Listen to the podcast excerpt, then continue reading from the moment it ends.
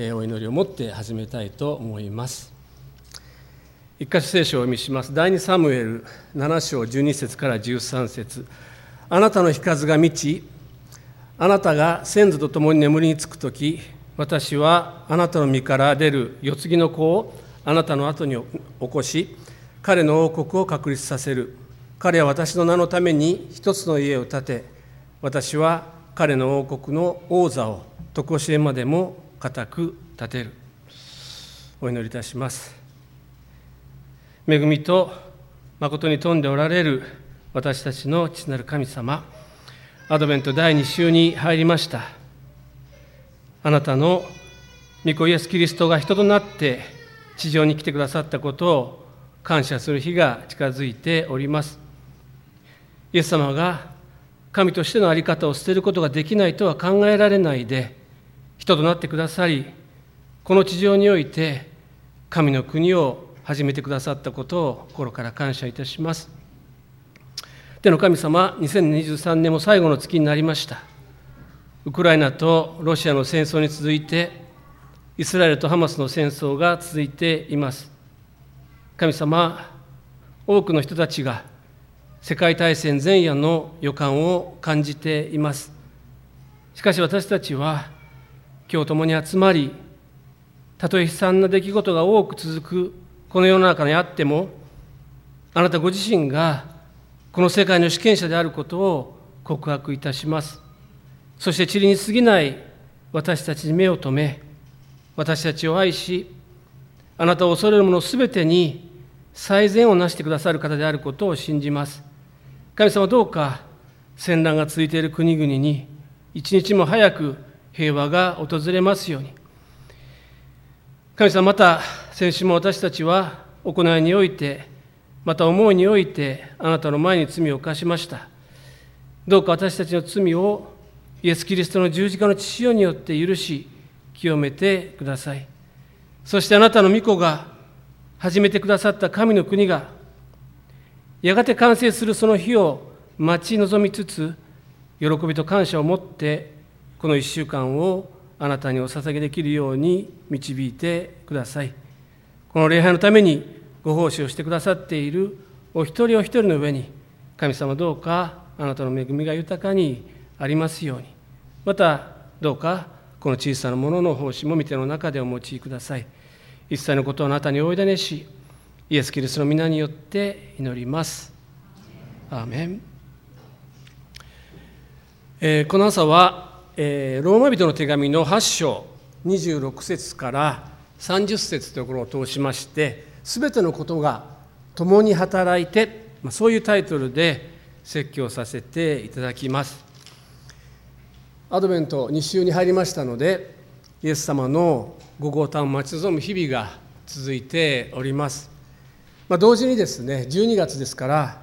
この2023年という年を振り返るそういう時期でもあります。皆さんにとってはこの2023年はどんな年であったでしょうか？まあ私も家内もです。いろいろなことを経験させていただいた年でありましたけれども、まあ、一つ生まれて初めて経験したことがありました。それはですねヨーロッパに行った時にこのスーツケースをなくしたということなんですね。これはあのアムステルダムからハノーバーというところに行く途中で私たちのスーツケースがなくなってしまいました。えー、確かですね8月29日のことであったと思いますけれども皆さんにもおそらく祈っていただいたと思います。でそれからですね毎日のように、まあ、航空会社にメールを書いたり手が電話をしたりしてどこにあるのか調べてくれということで連絡をしましたが見つかりませんでした。ですから結局ですねスイスで下着とか衣服とかスーツケースも買って、まあ、帰ってきたわけですけれども。でそして、えー、このスーツケースがやっと届いたのはあ失ってから50日間経った後でありました。まあイライラして、えー、そのスーツケースを待ち望みまたひょっとしたらもうなくなってしまったのかなと思いながら過ごした50日間でありましたけれども。でも蓋を開けてみると無事に名古屋の家までスーツケースは届けられてしかもですね、えー、このスイスで購入した衣服スーツケースの費用は全部航空会社が持ってくださるということになりました。ですから今我が家にはスイスのあのジーンズとかスイスのシャツとかスイスのスーツケースが 我が家にはあります。で本日の説教をこう準備している時にそのことを思い出しました。全てのことが共に働いてということであります。で前回私が説教させていただいた時にはローマ人の手紙の8章18節から25節を通してお話をさせていただきました。そこで私たちのクリスチャンの人生というのは救われてはいるけれどもまだ完全ではないそういう話をさせていただいたかと思います。もちろんイエス様の十字架での贖いは完全であります。そして私たちがイエス様の十字架の贖いを信じているならばその人は完全に救われています。しかし私たちの体はまだ永遠に生きる新しい肉体には変えられていないわけですね。その意味で私たちはまだ完全に救われてはいないと言えるわけです。ですから私たちはこの私たちの滅びる体がやがて新しい滅びることのない栄光の体に変えられるその日を待ち望みながら今この地上での生活はうめいているうめきがあるということを話したと思いますそれは人間だけではなくて神が創造してくださった全ての被造物もやがて新しくされる日を待ち望みながら同じようにうめいているのだとパウロは言っていました。まあ、言い換えれば生みの苦しみをしているのが今のこの私たちの状態なんだとパウロは表現していたわけです。まさに新しい命。神様によって世界は全く新しくされる。その新しい世界を生み出す前の生みの苦しみを私たちは今経験しているのだということを語りました。で本日ですね司会者の方に読んでいただいた箇所はこの精霊も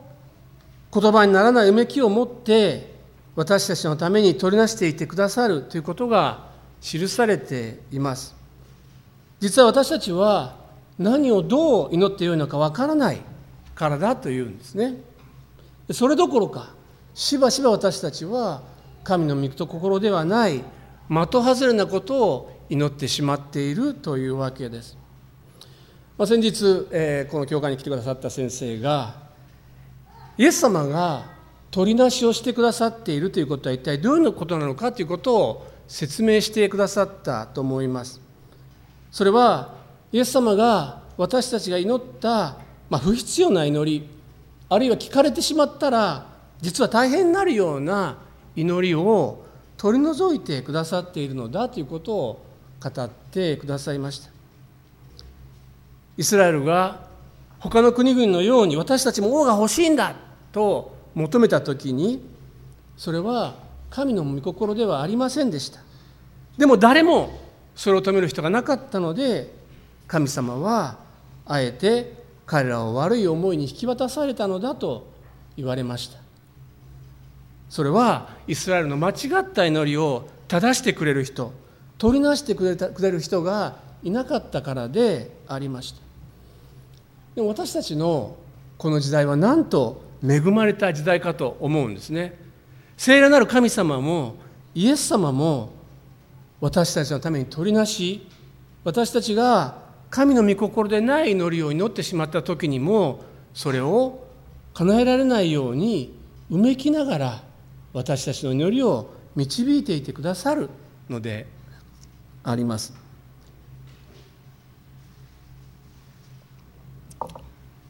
やがて完全に新しい肉体をいただいて完全な救いを得ることを可能にしてくださったお方がどんなに私たちを愛しておられるのかどんなに私たちを愛を持って救い出してくださったのかということがこの28節から30節までに記されています。まず28節をお読みします。有名な箇所でありますね。神を愛する人たちすなわち神のご計画に従って召された人たちのためには全てのことが共に働いて益となることを私たちは知っています、まあ、そうパウロは書いています。このご計画っていうふうに書かれているところは英語の訳では時々目的となっている訳があります。神様を愛する人というのは別の表現で言えば神の目的に従って選ばれた人召された人ということができます私たちの心の中に神様を愛する愛があるならばそれは神様がその目的に従ってあなたを召してくださったからでありますまた反対に言えば神様を召してくださった方には神様を愛する愛が与えられているということだと思います。まあ、私はあの OMF という団体で働いていますけれども、まあ、OMF でよく知られていることは日本にはクリスチャンが少ないっていうことですね。でそういう中から宣教師が送られているんだっていうことで時々驚かれることがあります。時々ですね私もなんで私はクリスチャンなんだろうかと思うことあるんですね。皆さんはそういうことないでしょうか？なぜ私はクリスチャンなんだろうか？この国でおそらく100人に1人しかいない。それぐらいの割合でしかクリスチャンはいないこの国で。どうして私はクリスチャンなんだろうか。そういうことを時々思うことがあります。でもちろんそれは私が16歳の時にですねこの教会で信仰を決心して聖霊を受けたということがもちろんあります。でももっともっと大切なことはこの天地万物を創造してくださった神様がこの小さな私にも目を留めて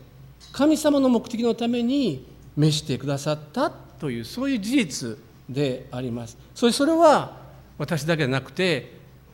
多くのクリスチャン全てのクリスチャンたちにとってそれは真理であります。神様が選んでくださった人はもはや自分の欲望のために自分の野望のために生きるのではなくて神様の目的に生きるようになっていきます。そしてそのように生きていく人たちに対しては神様が全てのことをどんなことをも共に働かせて益としてくださるというんですね。全てのこととありますからその中にはさまざまな困難や苦難も当然含まれてくるわけです。しかしそれでもそれらをもう共に働かせて神に召された私たち神を愛する私たちに対して益としてくださるというんですね。でこの箇所の時にいつも思い出されるところはヨセフの人生ではないでしょうか。旧約聖書の人物でヨセフという人があります。父親ヤコブに溺愛された少年でありました。それゆえに他の兄弟たちから妬まれ恨みを買っていきます。そしてエジプトに奴隷として売られてしまうんですね。でも神様はヨセフに物事を管理するそういう賜物を与えてくださっていました。ですからこの侍従長ポティファルという人にこの目をつけられてそしてこの方のところで仕えていくようになっていくわけですね。でもまたそこでこのポティファルの奥さんから乱暴しようとしたと因縁をつけられてそして牢獄に入れられてしまいます。しかしそこから夢を解き明かしたことを通して牢獄から出されエジプトにおいてエジプトの総理大臣のような地位にまでつくようになるわけですね。危機になった時にヤコブの子供たちが穀物を買いにエジプトまでエジプトまで出かけていきます。そこでヨセフと兄弟たちは久しぶりに再会するんですね。でもあまりにも立派になってしまったヨセフに兄弟たちは気がつかないわけです。そしてついにヨセフは自分のことを兄弟たちに知らせるというシーンが出てきます。これは創世紀の45章の4節から8節というところですけども私はあなた方がエジプトに売った弟のヨセフです。私をここに売ったことで今心を痛めたり自分を責めたりしないでください。神はあなた方より先に私を使わし命を救うようにしてくださいました。というのはこの2年の間国中に飢饉が起きていますがまだあと5年は耕すことも借り入れることもないからです。神が私をあなた方より先にお使わしになったのは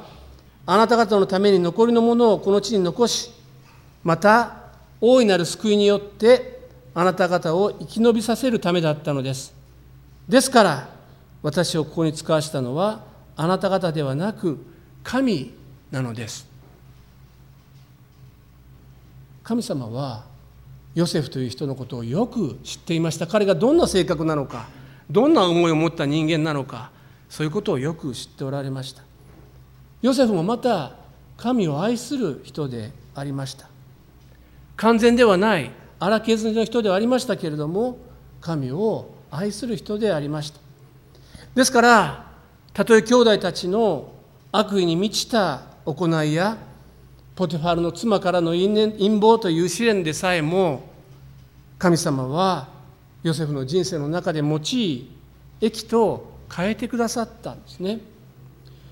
すべてのことが共に働いて益となるというのはまさにこのようなことであります。私たちの人生にはさまざまな出来事が起こってまいります。しかし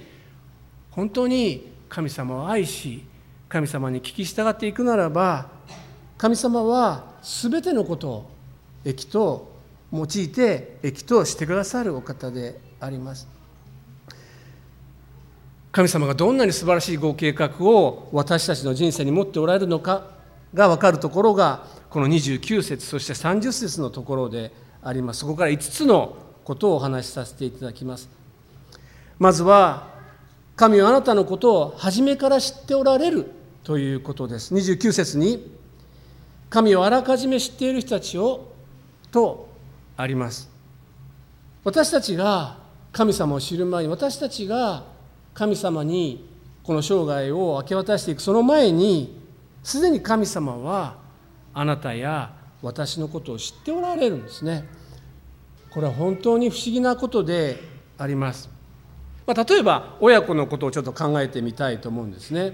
まあ、親というのは当然子供が赤ちゃんの時から知ってるわけですね。もう生まれた時からこのおむつを変えたり病気の時には看病したりして子供を育てていきます。しかし子供の側からすると生まれてすぐに自分の親はどういう人物なのかどういう経歴を持った人間なのか分かるわけではないわけですね。言葉を学び親とのコミュニケーションができるようになるまでに随分時間がかかっていきます。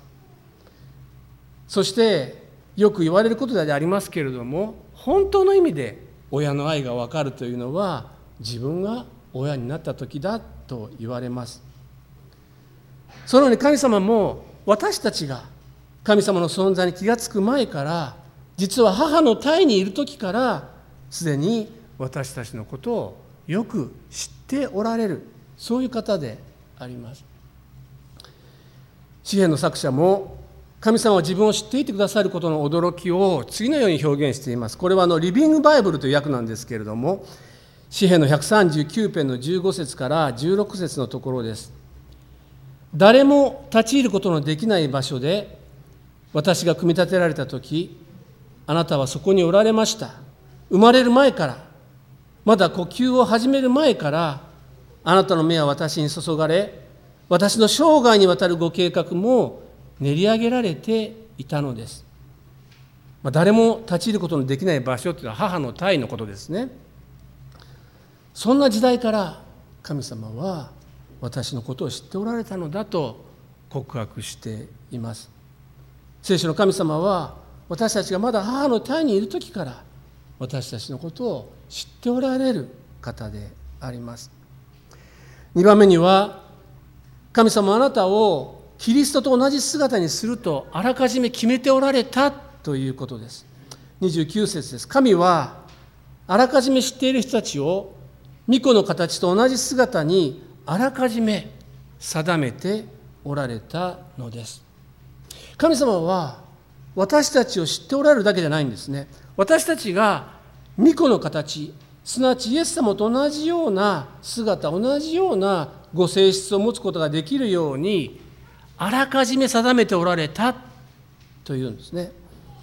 私たちは聖書を読むときにイエス様の生涯を知るときにイエス様がどんなに愛と憐れに満ちておられるかを知ります。そしてイエス様がどんなに苦労して十字架に至るまでの道を歩んでくださりそして犠牲を払ってくださったのかということを知っています。でもそんなイエス様のように私たちがなるなんていうことは可能なんだろうかとどこかで思っているのではないでしょうか。でも聖書によるとそれが神様があらかじめ定められたことだというんですね。驚くべきことではないでしょうか。例えばある彫刻家の人がいるとします。でその人が人間の像をを作ろうとしてるとしますよね。そしていろんな石材を探していきます。このサイズがいいか。あのサイズがいいか。これはちょっと大きすぎる。これは小さすぎる、まあ、いろんな石材をこう探していきますね。そして良いふさわしい石材を見つけてそこから一人の人間の像をこの掘っていくとします。時間をかけて一人の人間の像をその石材から掘り出していきます。神様もそのようなお方だということなんです。まずは神様の方からあなたや私に目を留めてそしてこの人私の子キリストと同じ形に仕上げようと神様の方から決定された定められたっていうことなんですね。あなたがイエス様を救い主として心にお迎えし日々イエス様に従っているなら成長はどんなに遅いように思えても神様はあなたをイエス様と同じ姿に日々変えていってくださっているわけです。それはまず神様の方からあなたを神の子としようと定めてくださったからなんですね。3番目に神様はあなたは私たちを招いておられます。30節です。神はあらかじめ定めた人をさらに召しとあります。まあ召すという言葉は、ま、別の言葉で言えば招くとか招待するとか呼び出す。そういうような意味があると思います。神様私たちをこの世やサタンや自分の欲望に従って生きる生き方から神に従って生きる生き方へと呼び出される。招いてくださるお方であります。イエス・キリストを自分の死として自分の人生の導き手として受け入れるように導いてくださるお方であります。2019年度の話だそうですけれどもまあ、宝くじに当選したのにですねお金を取りに来なかった人はたくさんいたそうです。でその総額はいくらだと思われますか？なんとですね144億円だそうですね。1億円以上のこの宝くじに当たった人が12人いたはずなんですけれどもそれぞれの方々はお金を取りに来なかったそうです。あるいはひょっとしたら当たった宝くじがタンスの中にどっかに眠っているのかもしれないですね。たとえ宝くじに当選していたとしてもその当たったくじに気がついてそれを持ってお金を取りに行かなければそれはその人のものにはならないわけです。同じように私たちもどんなに神様が素晴らしいことをしてくださったとしてもそれを知ったとしてもその神様の招きに私たちが信仰を持って答えていかなければ神様のことされる道は閉ざされてしまうわけです。4番目に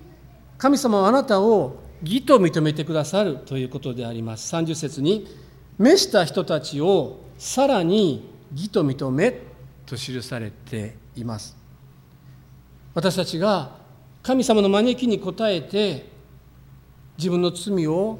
神様の前に認めて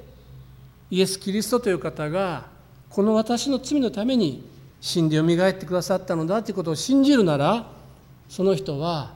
値なしに神の前に義と認められるのであります。私たちがどのような歩みをしてきたとしても神が人となってこの地上に来てくださりその命と引き換えに私たちを義と認めるために十字架にかかってくださった。そのことを信じるならばその人は義と認められるんですね。でもそれはよくこの言われるようなですねただで救われるということではありません。神の御子の大きな犠牲によって私たちが神の前に受け入れられるということであります。でもこのことはもちろん私たちのこの地上での罪や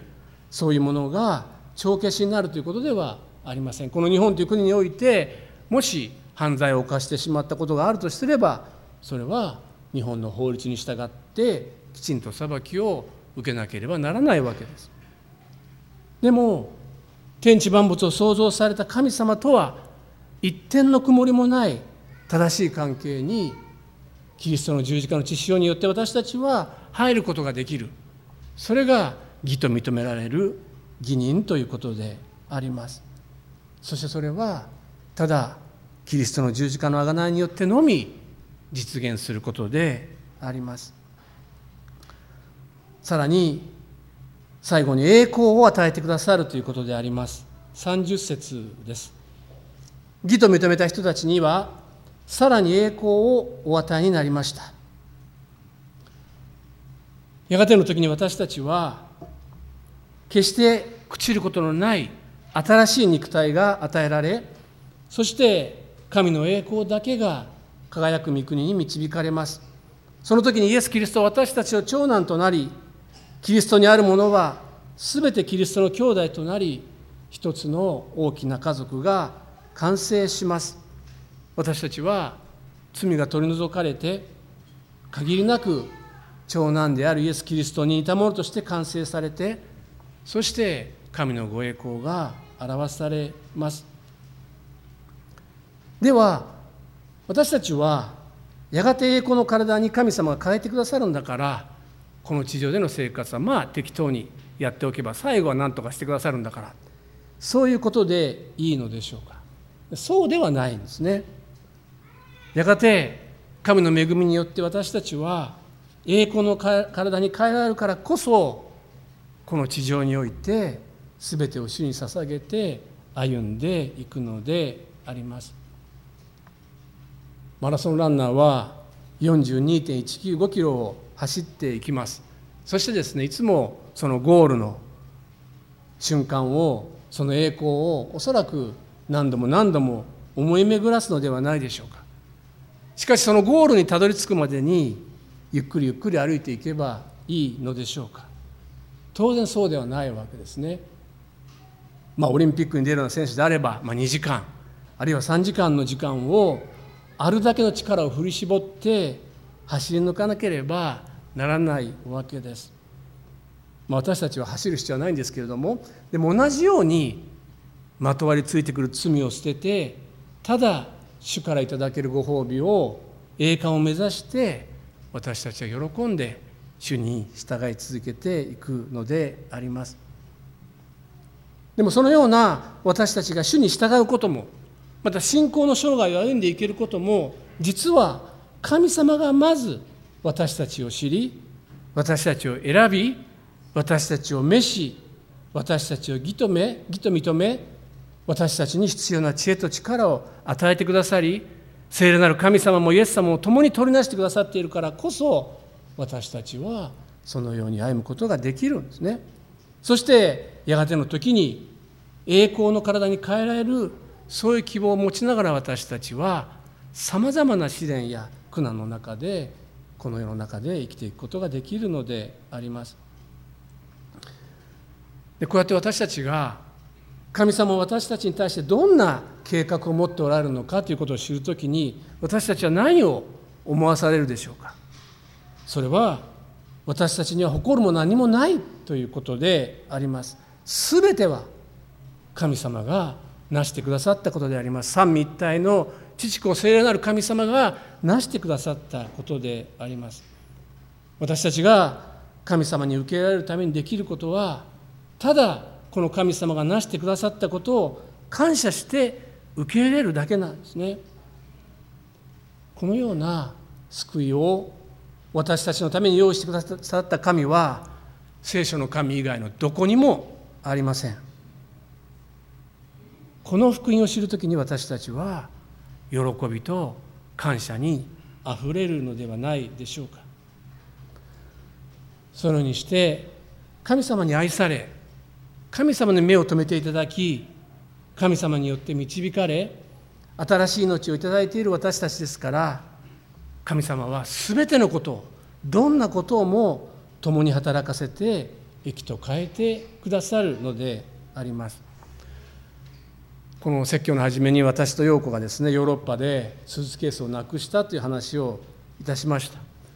もうその時はですね一体何でこんなことが起こるんだろうかと思いました。もう下着とか服もいろんな人に借りたりしてもうなんでこんなことを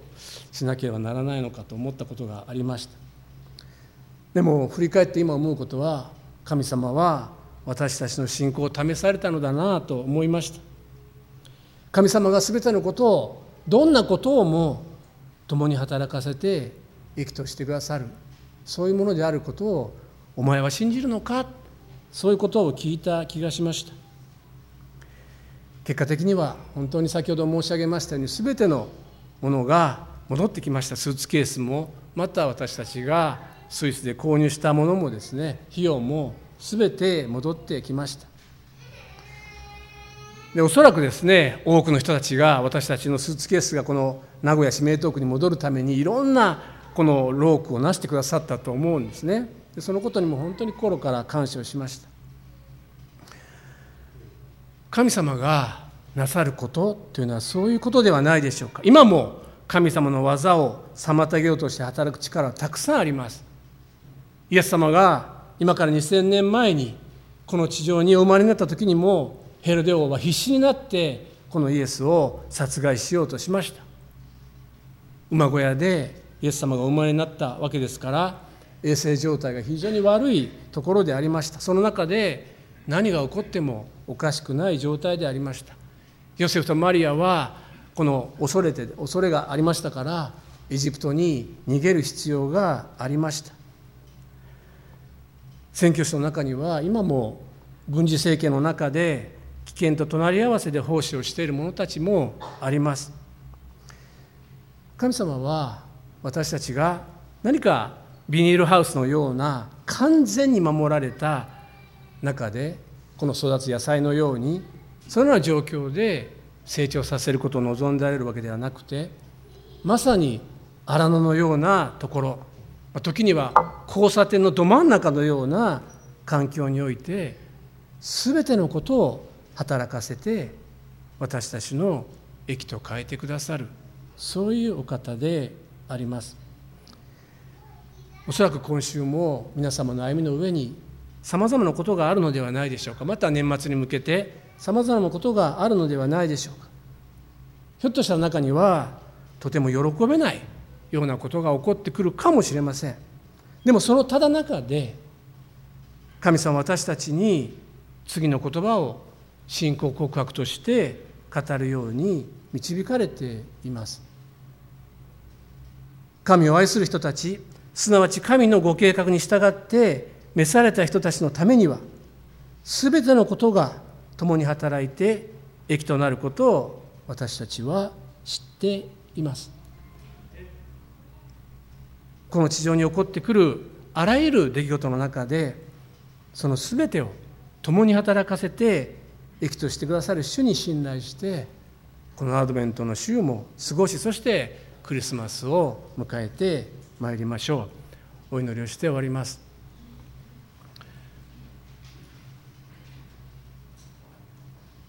恵み深い私たちの父なる神様本当に2023年は国外でも国内でもさまざまなことが起こり時に私たちの心は暗くなってしまうこともあります。でも神様この聖書によればあなたがこの全世界を今も治めておられ私たちあなたを愛する者に全てのことを共に働かせて益と変えてくださるお方であるということが約束されています。神様どうぞ私たちに信仰を与えてください。信仰の目を持って